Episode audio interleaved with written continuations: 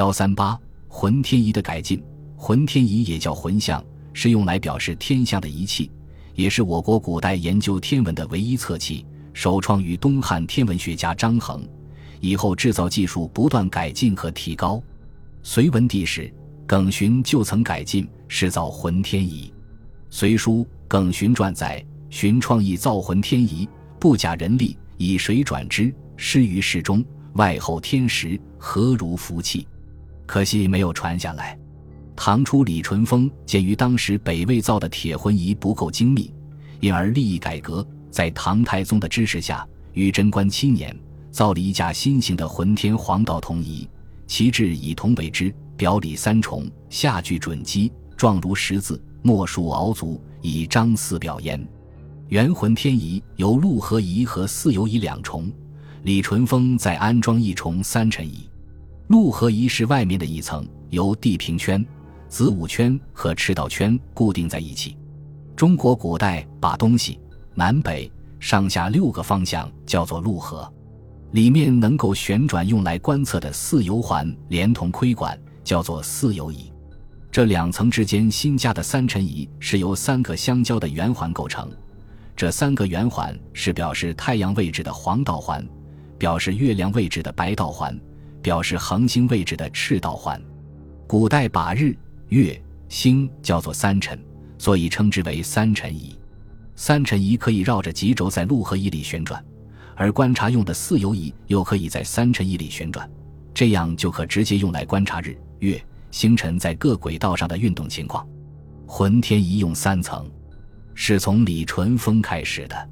经过这样的改进，黄道经纬、赤道经纬。地平经纬都能测定。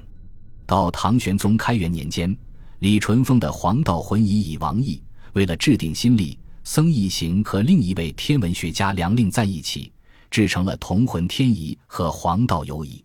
铜浑天仪是在汉朝浑天仪的基础上加以改进制成的，并运用古代漏壶滴水的原理，在仪器上安装了一个齿轮、注水机轮，令其自转，一日一夜，天转一周。表现星宿的运动和日升月落。此外，还安装自动报时器，吉利二木人于地平之上，前置钟鼓以候辰刻，每一刻自然击鼓，每辰则自然撞钟，设计得非常巧妙。黄道游仪是在李淳风黄道浑仪的基础上加以改进完成的。黄道游仪由三重环组构成，外面一重是固定不动的，包括地平、子午和卯酉三个环。中间一重是黄道环、赤道环和白道环，它们均可绕极轴转动。里面一重是加有窥管的四游环，可以灵活地照准任意天体。此外，李淳风曾在黄道环上打了二百四十九对孔，令白道环每经约二十七日移动一对孔，以适应黄白焦点沿黄道不断西移的天文观象。对此，僧义行等人分别在黄道环和赤道环上。每隔一度打一个孔，即三百六十五个小孔。这除了保留了李淳风的制造理念，还适应了岁差现象。黄道游仪制好后，僧一行用它重新测定了一百五十余颗恒星的位置，同时还测量了二十八宿距离北极的度数。经过实测，发现与前代数据有明显的差异。这说明恒星不像古人认为的那样，其位置不是永恒不动的，而是在天体中移动的。这一发现，在世界天文学史上也是首次。